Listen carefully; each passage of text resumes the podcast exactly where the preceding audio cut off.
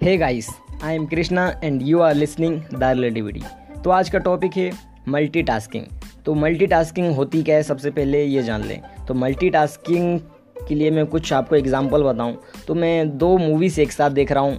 To books में एक साथ रीड कर रहा हूँ।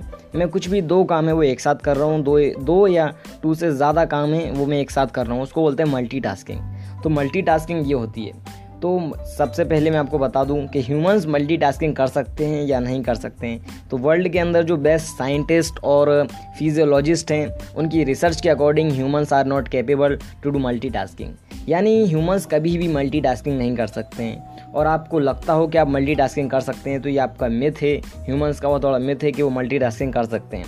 मल्टीटास्किंग नहीं कर सकते हैं। आप जो करते हैं, एक टाइम पे दो काम। मतलब मैं किसी दो या दो से ज़्यादा लोगों से चैट कर रहा हूँ एक साथ तो उसको मल्टीटास्किंग नहीं बोलते हैं। उसको बोलते हैं, मैं एक काम से दूसरे काम को स्विच कर रहा हूँ। मतलब तीन सेकंड इसको मैंने टाइप करा मैसेज और दो सेकंड इसको, फिर तीन सेकंड इसको।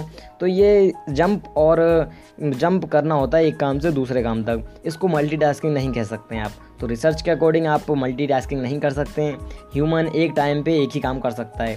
यानी आप बुक रीड कर रहे हैं तो आप बुक जंप करते हैं। एक वर्ड से दूसरे वर्ड पे आप जंप करते हुए पढ़ते हैं, आप एक साथ सारे वर्ड्स नहीं पढ़ते हैं। सो इट इज़ कॉल्ड आप मल्टीटास्किंग नहीं कर सकते हैं। तो मल्टीटास्किंग हो गई। अब मल्टीटास्किंग अगर आप करना चाहते हैं, आप सोचते हैं मल्टीटास्किंग जो कि असली में मल्टीटास्किंग नहीं है तो उसकी मैं आपको कुछ साइड इफ़ेक्ट बता दूँ। तो मल्टीटास्किंग अगर आप करते हैं तो ये रिड्यूसिस इफ़िशियंसी एंड परफॉर्मेंस ये आपकी परफॉर्मेंस भी कम करती है और प्रोडक्शन भी कम करती है। तो please don't do multitasking multitasking आपके लिए अच्छी नहीं है। or so don't try to do multitasking or it is dangerous for your production and performance. So please don't do multitasking. Okay.